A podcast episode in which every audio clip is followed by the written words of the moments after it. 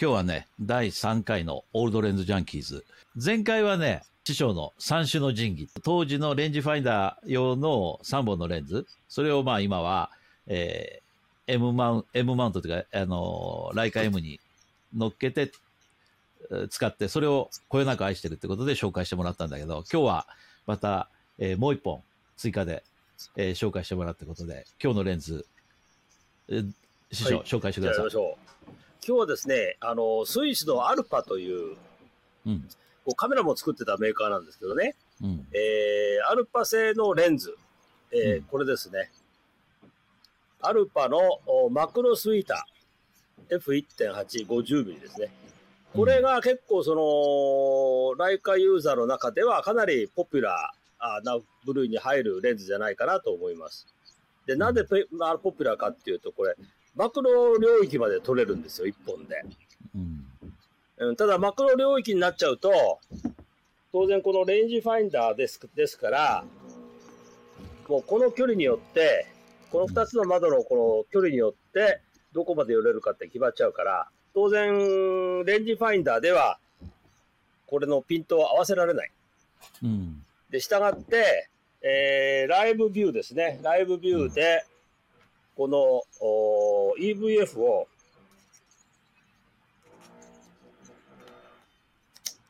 こうマウントした状態で、この EVF 経由で、えー、このレンズ経由でそのピントを合わせると。いうことが必要になります。うん、ただ、それでも、これ結構あの、要するにテーブルフォトとか、テーブルフォトとか、まあ夜なきゃいけないような時に、意外と便利。で、ちゃんとあの、開放じゃなくても、ずっと、えー、無限円でもしっかりいい写真が撮れるし、これは、うん、えー、おすすめの一本でございますね。うん、ただ難点ってば、このヘリコイドの回す量がこう半端じゃないんですよ。無無限円から最初、最小のところまでこう、2回転以上しなくちゃいけないというヘリコードを。いや、ももっとですね。これは相当結構大変ですよ。今やったらやっぱ3回転ぐらいいくんじゃない3回転ぐらい。相当回さなくちゃいけないという。これが難点って言えば難点ですけど、まあ、そんなにね、まあ、しっかり置いて、えー、構えて取ると、まあ、こういうレンズですから、あのーうん、まあ、結局、街中でパカってこう撮る性質のレンズじゃないですね。うん、ですからまあでも寄れるっていうことはかなりこれは便利です。うん、で今日のおすすめのレンズは1本はまさにこれでございます。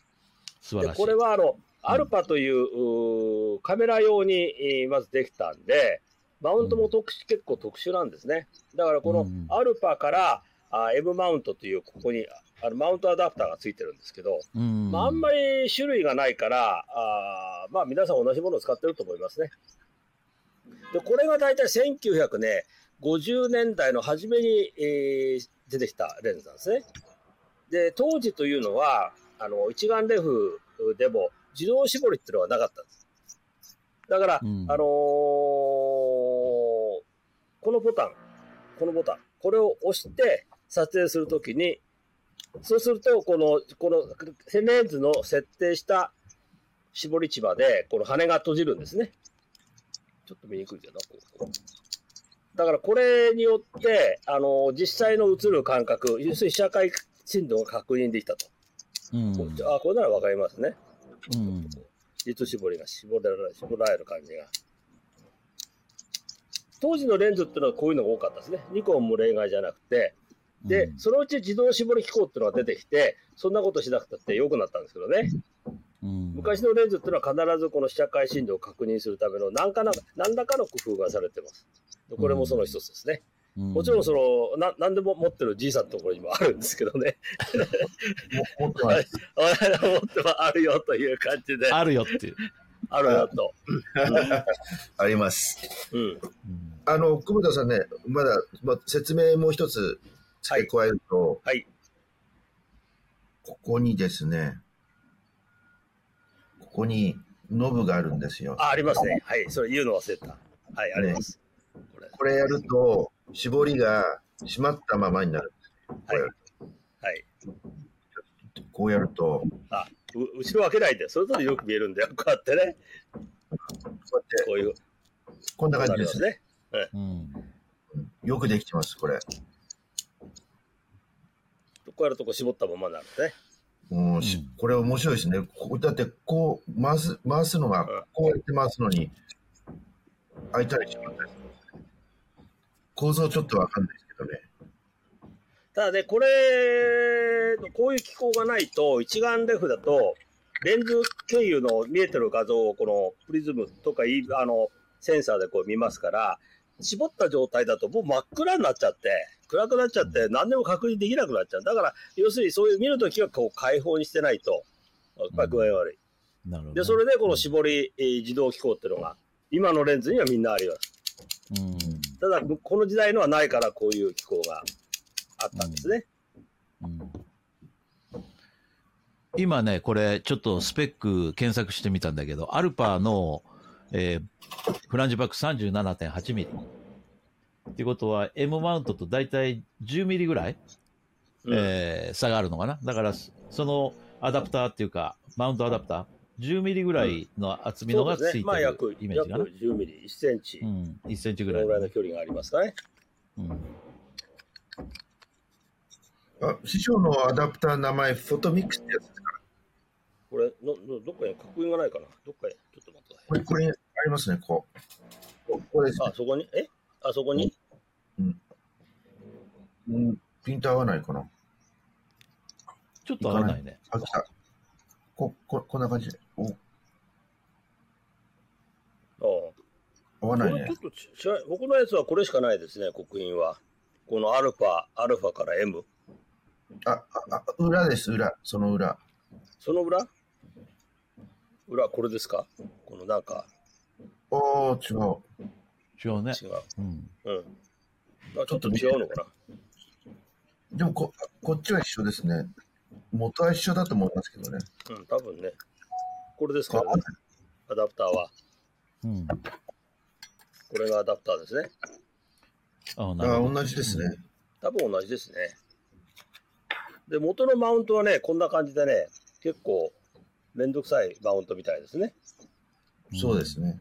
うん。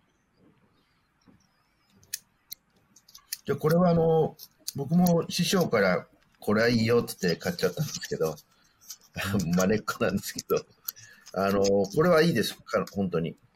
おすすめです。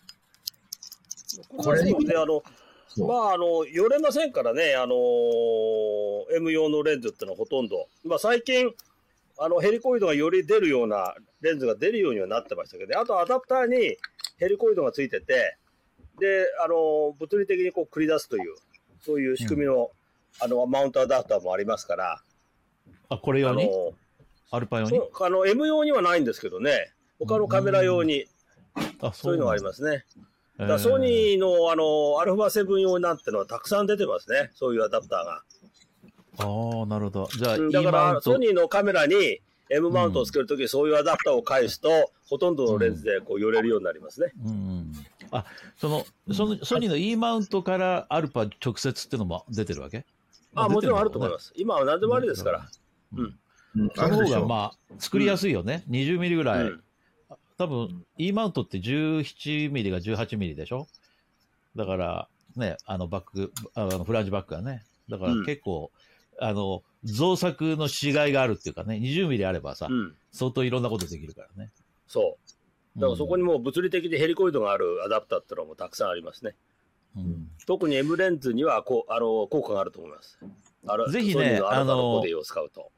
うん、昨日、実はこの3人プラス、えー、数名で、円卓で、丸いテーブルであの、食事をしたんだけど、その時に使わせてもらって、やっぱりその、印象としては僕の隣に師匠座ってて、師匠の顔にでも、あの、使わせてもらってね、ちゃんとピント合うっていうか、あの、その近距離でも、それからテーブルの上の、まあ、食べ物にも合うんだけど、うん、今度じいさんが僕の一番遠い遠い面だったんだけど、そこに、あの、フォーカスしようと思ったら、何周回すんだっていうぐらい、ま、回さされて。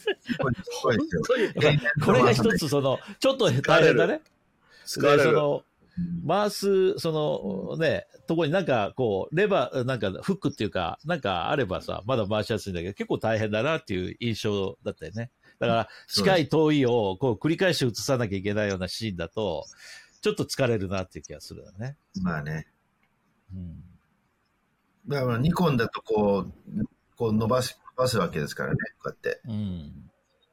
ね、一瞬でね。うん、一瞬で。ね、あと、師匠ね、ぜひ昨日の、昨日撮ったあの、うん、今ちょっとそれをやろうとしてるんですけどね、うん、ちょっと待ってくださいね。うん。じゃあ、探してる最中に、私あの、このアルパなんですけど、このアルパにつける、えー、フィルター、これ持ってます。えー、そう、フィルターが特殊なんですよ、これ。で、この、箱、箱もありますので、箱ですね。こんな感じ純正ってことなんですか？純正じゃない純正です。純正です。純正がある。アルパ。あ、アルパってこんなふうに。ね。うん。で、開け、開けると、フードはこんな分厚いですね。うん。ななんかピント合わないね。あ、そのぐらいがいいんじゃない？うん。ね、で、うん、まあ、鉄でできてます。アルミですね。アルミでできてます。うん、で、これを、この上から、こう、パカッと。おこんな感じ。鉄今、それ、ロックされるのは何でロックされるんですか？今。クはですね。なんかロック機構がついてんだね。なんか爪があるんですか？ロック、爪っていうかね、もう、こう、パカって、蓋みたいに、蓋ですね。で、取れないです。取れないね、取れないんだけど、こう、ぶつけると取れちゃうんで、私何遍もぶつけて、これは落ちちゃったんで、実怖いね。あの、外に行くときは使ってないですもん。うんええ、でもあの今回あの何何個か取り寄せたんで、うん、会社にあるありますんで、お師匠もし欲しかったらえあそうですね、お願いします。ないですからね、もう。そうなんですよ。これ。おお、面白いね。これ、あの、あそこで買ったんですよ。あの、あの、なんだ。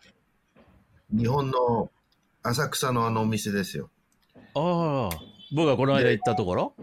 ええこのアルパも一緒だったんですけど、別々、全部別々買いましたね。うん、同じとこで。うん、で、たまに行くとあるとかないとか、その世界ですうん、そんなんで。で、あの、ちなみに、レンズ自体のお値段は今、いくらぐらいなんですか？相場、相場感でいうと。うんと、最後に私がヤフオクで見て、うんと、師匠と同じ色、ここのリムがシルバー、師匠ちょっと見せてくれます。これシルバー。はいはい、僕の黒い、黒なんですけど、うんうん、このリムが、白のシルバーだね。シルバーのやつが、13万から15万って感じですよね。うん。あ、比較的まあ、お求めやすい値段ではあるよね。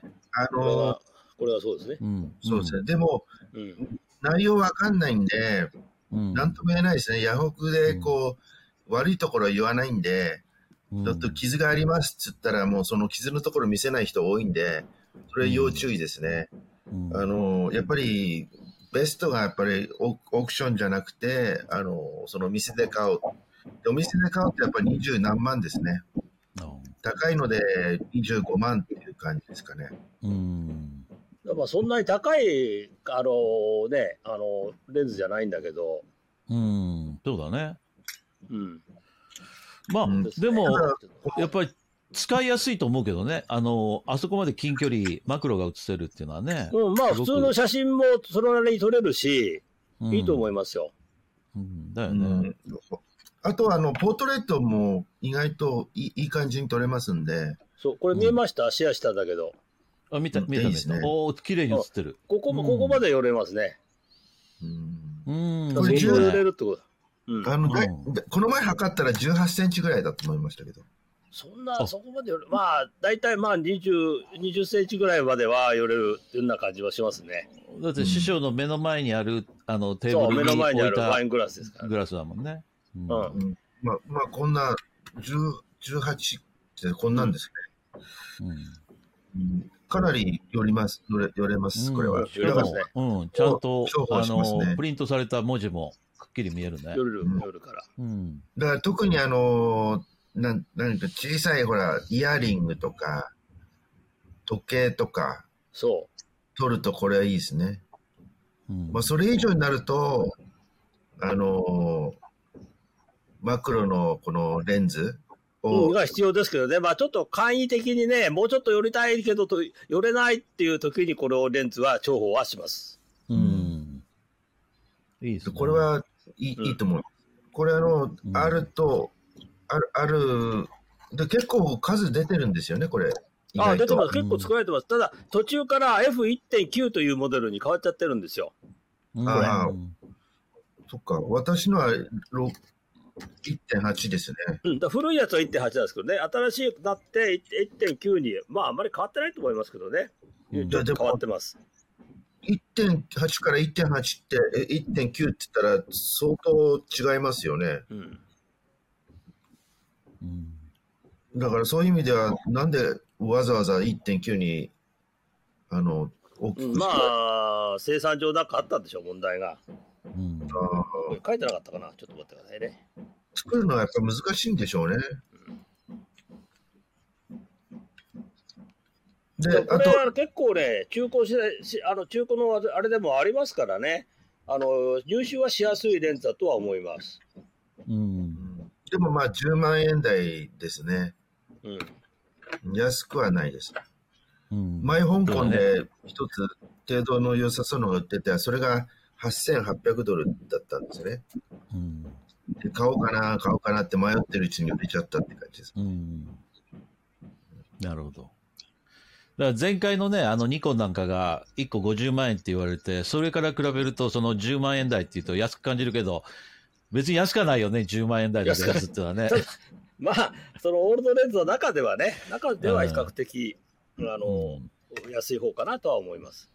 これ理由はちょっと見たんだ、ね、書いてないんだけど、まあ、F1.9 になったら、まあ、いろいろ不具合を直したり、まあ、マイナーな修正だったんでしょう。うん、ななんとなくあの、もうちょっと平べったくなって、大きくなったような気はしますけどね。うん、うんそれよりもね、このフード、フードフェチのね、我々としてはね、このフードの方が価値あるんですよ。これなかなかないの。こう、はっきりこう、ログがプリントされてるようなやつが。うん、ああ、師匠のやつはないです。これね、みんなハゲてますね。そう、これね、結構ね、苦労して探してね、あの路路地裏のすごいとこ行って、こう、なんか引き取ったような気がし、覚えがあるんですけどね、このフード。怪しいですね、大丈夫怪しいとこ行って。なるほどね。僕のフードがないとね、やっぱりかっこ悪いですよ、これだけじゃね。いや、これ、そうなんですよね。で、フードつけないで、このフィルター叩くとすぐ取れちゃいます。うん。うんだから僕のこれもね、フあのフィルターがないんですよ。つけられない。もうないから特殊なやつなんで。うん。フィルターはね、もうそのまま装着できるんですよ。この今ついてますけど、うん、つけて、こうつけるでしょ？つけて、うん、そのまま上から。上からあのフードね、かもしれない。うん。うん、だまあ、まあ、フード、フィルターっていうのはね、まあ、その、絶対使わないって人もいるぐらいで、ねまあ、これは安心感は我々あるから使ってますけどね、保護,、ね、保護するという意味でね。うんまあ、一枚一枚このガラスが余計にあるわけですから、厳密に言えばあない方がいいとは思いますけどね。でも、うん、やっぱり怖いから使います、フィルターは。そうだよね。うん、まあね。今日は師匠の家で大工仕事してんだね。結構、トントントントン。うん、そうなんですよ。後でなんとかノイズキャンセルするけど、どこまで取れるか。うん、お、なんか、カランカランって音したよ。僕じゃないですよ。師匠なんか落ちたんじゃない？あ、なんかやってるから、そう、あ、なんかやってるあ、大丈夫ね。あ、料理してるからね。うん。お、そうだ、料理だ。お水のああと、フードの値段なんですけど、うん、えー、っと、一番、今まで僕も探してた時あるんで、あの、今も値段いくらかっていうのを見てるんですけど、大体1万3000円一番安いので売ってまして、うん、で、あの、た一番ざらにあるのが1万5000から1万8000円で、うん、で、あとは、あの、高いなと思うのが2万5000円ぐらいですね。うん、全部程度によりますけど。だから安くはないですね。うん。決してね。フードですからね、ただただもう円形の何も何の変哲もないもので、そんだけしちゃうんだから、これ。でもこれ、ね、このフードはもうつけてて何何回落としたか、すごいですよ、すぐ外れちゃうんですよ。ぶつけると外れ。ね、これは結構外れないんですよ、これ、しっかりしてるから。いや、僕はちょっとやっぱり雑なんで、ぶつけたら、ぶつけて、ぶつけてね、ポーンってぶつけるとやっぱり外れちゃいますけど。まあ、フードはその、フードってそのためにあるんだから、まあね。まあね。そう。あと結構これ頑丈にできてますから、これでぶつけたら、これもか何回かぶつけてますけど、全然大丈夫ですね。よくで、で結構重いですよ、これも。意外と。うん、そうですね、これね。結構、うん、結構重量がありますね。なんかそう、アルミっぽいですけどね、この表面は。うん、なんまあ、ブラッククロームって感じですかね。よくできてます。これは。まあ、この、ちょっとね、あの、ちょっとなんか寄りたいものがあるとか、で、そのためのマクロレンズも用意するのも面倒だっていうような時に、まあ、これ一本で。うん、まあ、あとちょっと、難点を言えば、まあ、50、50ミリなんでね。うん、えー、ちょっとまあ、あの、まあ、標準レンズなんですけど、35ミリ使いの方にはちょっと使いにくいかなというふうな感じもしますね。そうだね。うん。そうだから今の iPhone に慣れた我々にすると、もうちょっと広くて、マクロも取れるのが欲しいっていう、うん、そうちょっとそういうのもあるだろうね。まあか、かなり結構、望遠レンズ価格になっちゃうから、50ミリっていうと。うん、うんなるほど。まあ、それ慣れちゃってればね、いいんですけどね。うん、なんかもう、我々ってのは、どっちかというと、まあ、35ミリとか、そっちの方に慣れちゃってるから。うん、そうだね。なんか最近はさ、もう iPhone の画角、スマホの画角がさ、なんていうか、そ標準画角っていう感じに、ねなってるからね。うん、そうするともう30ミリ切ってるわけでしょ ?27、7ミリぐらいだもんね。うん、えー、まあ今日は、あの、そんなとこかな。ということで、ね、次回は、あのー、うん、あの気が付いた方もおられると思いますけど、お今回からこの、あの、外、iPhone をね、外部カメラとして使ってるんですよ。うん、だからかなり画質がこう、うん、見やすくはなってるんじゃないかなとは思います。うん、やっぱりこのレンズを紹介するときに、ぐっと前に持っていくと、うん、ちょっと、ちゃんと、うん、ちゃんと見えてね、見えないと具合悪いんで、ちょっと工夫して教えてもらって、iPhone を今、今日から使い出してます。外部カメラとして。いや、非常に良かった。素晴らしい。ね、あのちゃんと見えました。便利ですよね、やっぱり。で、でで次の、次次のどうしまし次回。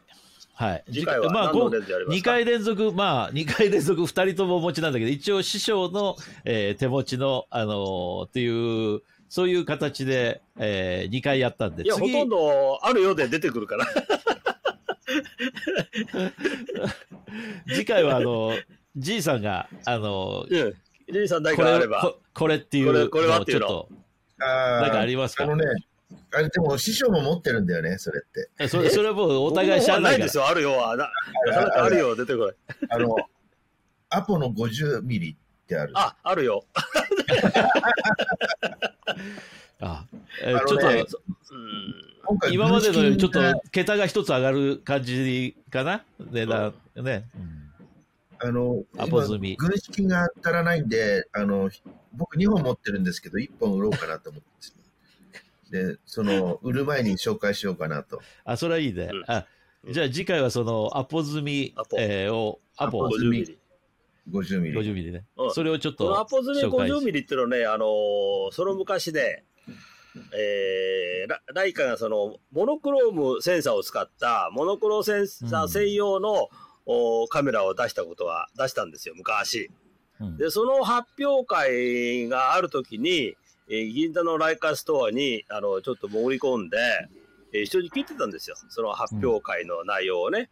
うん、そしたら、その、ともかくこのレンズは、あの、ダニエルさんがね、えー、ステファン・ダニエルが あそこで、あの、このレン、そのアポ済みも同時に発あの発表されてましたからね。これはもう、モノクロームのために開発されたレンズっていうことを前提として言い出して、で、これなんだっていうことでね。で、その、発表したのは今まで覚えてるんです。で、それ、あ、これいいなと思って買っちゃったんですよ、これね。うん、で、モノクロボディもレンズも。で、それまた師匠の、あの、あの、紹介っていうか、あの、おすすめで僕も買ったんです なんか、あの、師匠が持ってない、あの、アアポズミクロンって75ミリって僕持ってますよ。あ、これ、これはありません。あの、うん、実は持ってますよ。うん。じゃそれ、それ、紹介しようかな。それもいいけど、ね、今、今ね、やっぱり話題はね、出たばっかりで、今なんかごあの、日本で注文すると5年待ちとか言われてるらしいんですけど、アポズミクロンの35ミリっていうやつが、あの、あ出てるん来ました。うん、全然ないの、今、ものが。だから欲しい人はもう、どっか中古を探すしかないんですね。とんでもない値段です。150万多分以下では手に入らないと思いますね。あそうですね。あの、それプレミアついてて、うん、一応ライ、ライカ銀座で僕オーダーしたんですよ。で、向こうが提示してくれた、1ヶ月くらい前ですけどね、提示した値段が105万。そう。あこれ10%引きね。だからこれ、あの、消費、消費税抜きで105万。うん、ただ納期が、納期。でもね、今オーダーすれば、この値段で3年後でも同じ値段だって。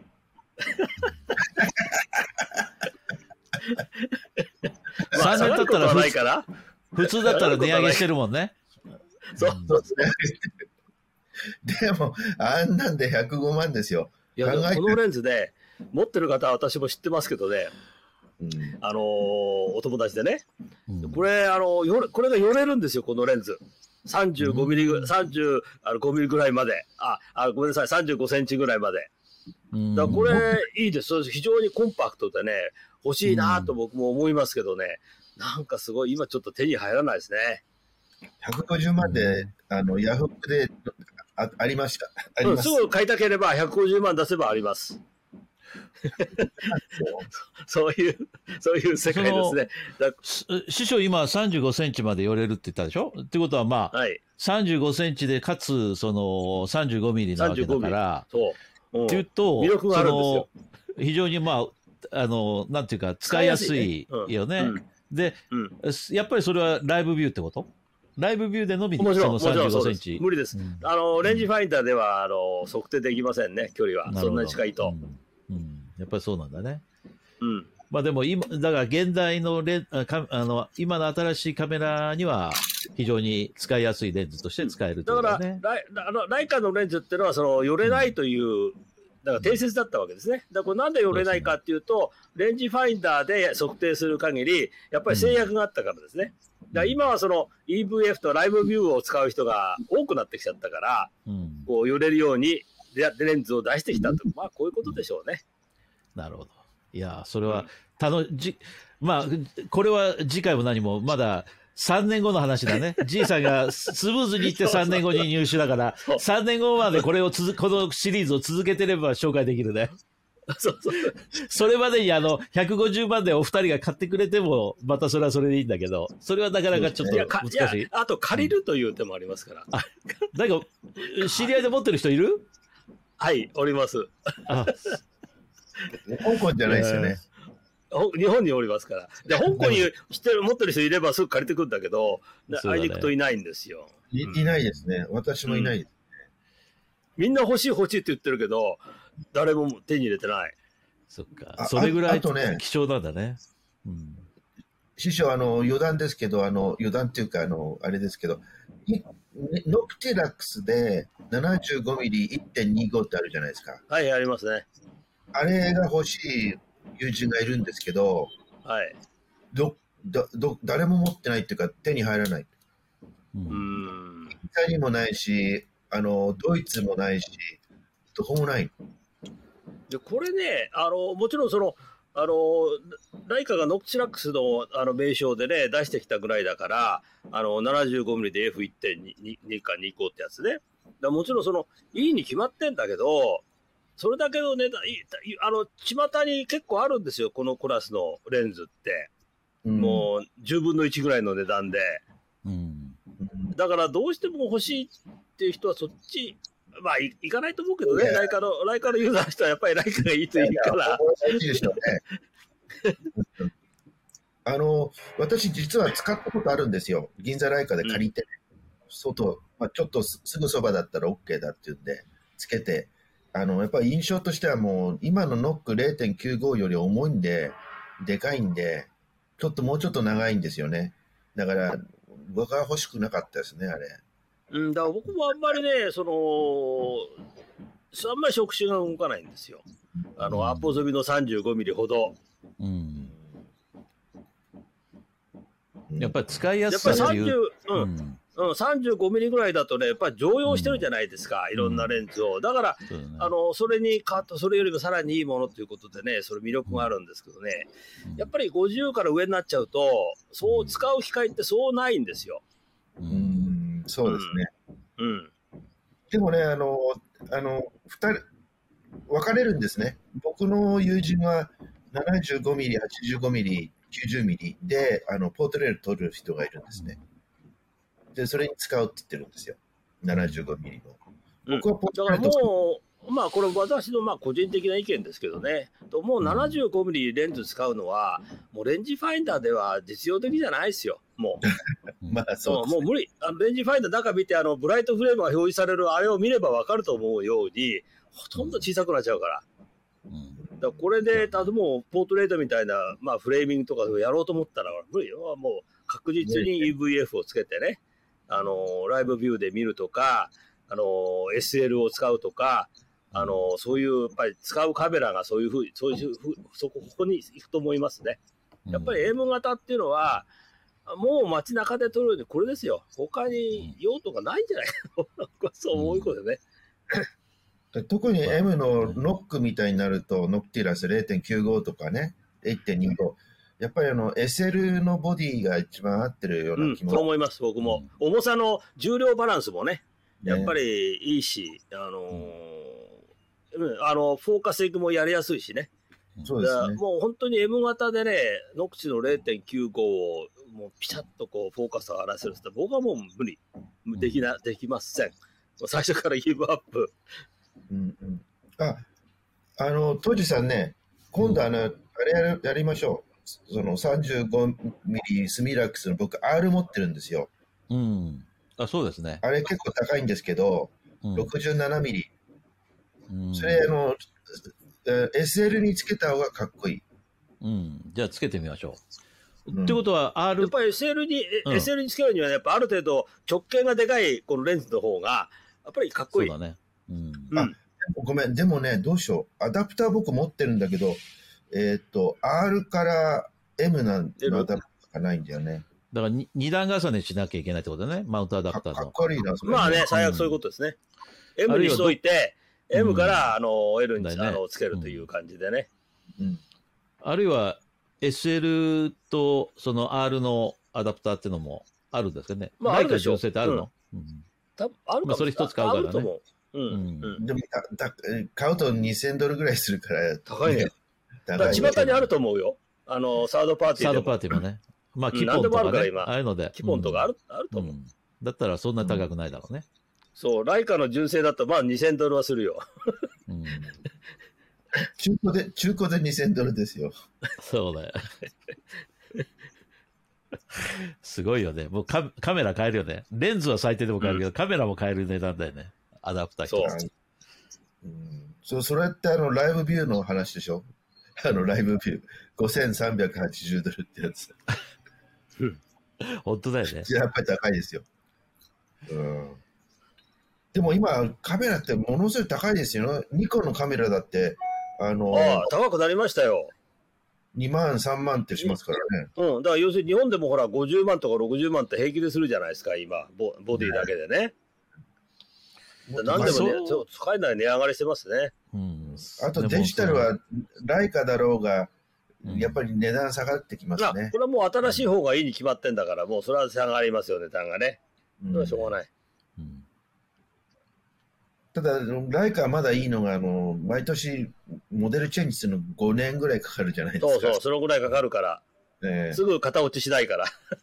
古く、古くなりにくいよね。そうそうそうそうそう。一回買うと4、5年は持つということですね。うん、ああと面白いのが、僕思ったのが、10, 10P のブラックペイントってあったのご存知でした？あ、ありますよ。あれ、すごい値段になってるんですよ。うん。すごい、あの値段。そう、めちゃくちゃ。とか180万とかそういう値段ついちゃって、うん、クレイジーですね。クレイジー。うんじゃあまあ次回はじゃあ、じいさんとそれをお願いいたします。そうだね。そうしましょう。じゃあ次回、そんな、あの、アポ済みさの、えー、50ミリ、それで、えー、そう、50ミリ。という前振りにして、で、うん、今日はこの辺にしましょうか、じゃあね。はい。はい。はい。じゃあどうも、今日はありがとうございました。はいはい、じゃあまた、はいはい。はい、次回ありがとうございました。はい、ありがとうございました。